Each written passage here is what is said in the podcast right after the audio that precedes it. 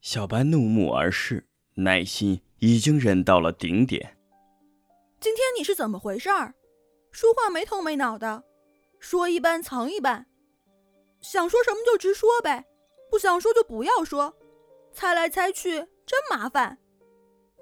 周泽捏住小白的脸颊，这小丫头真的是让人不知道怎么办才好，长得呀像个妖精，还啥也不懂，无形之中。撩拨的自己难以自持，自己还啥也不知道。在荆州，你问过我的事儿，是否还记得？小白收起怒气，嗯了一声。嗯，记得。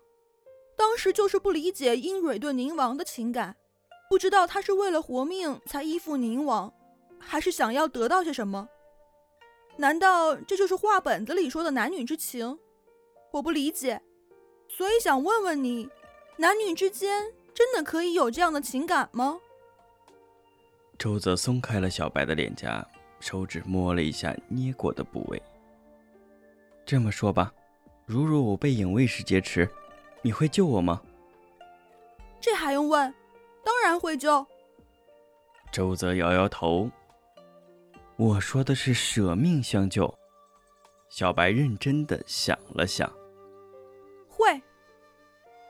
周泽有些动容，抬起小白的下巴，让他直视自己。不考虑是否有契约，抛开这个，你还会救吗？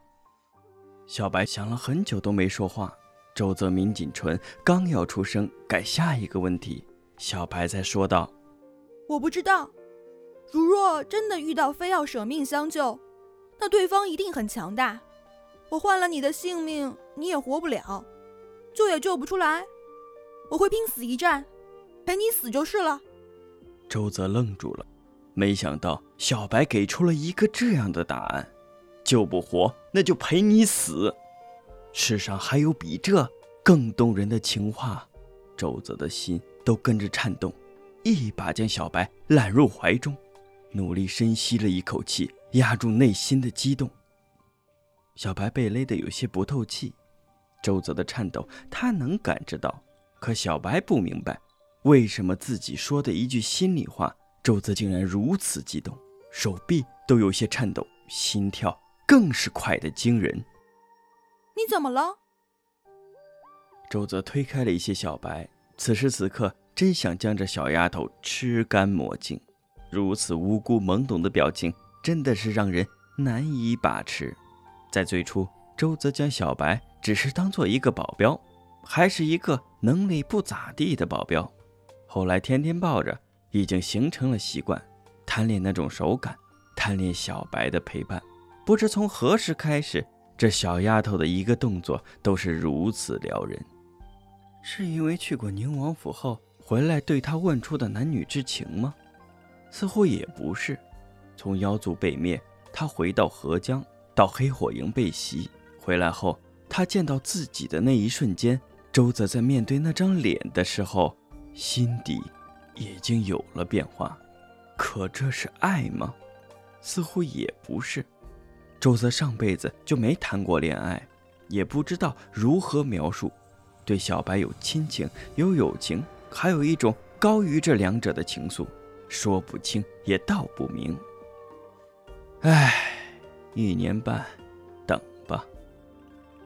我没事儿，就是你说的话呀，让我感动。放心吧，我不会让自己遇到危险的。之后即便有危险，我们就让老徐去。小白抿紧唇。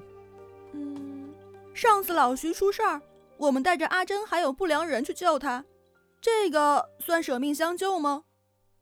周泽一哆嗦，赶紧摇头。不算，当时是你感知到他有危险。在我看来，当时更大的可能是去给他收尸，这是兄弟间的情谊。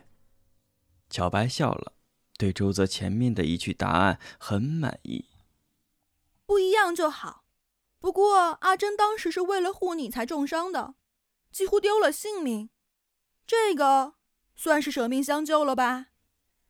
周泽此刻真想打自己一巴掌，没事提这干嘛呀？这不是自己给自己挖坑吗？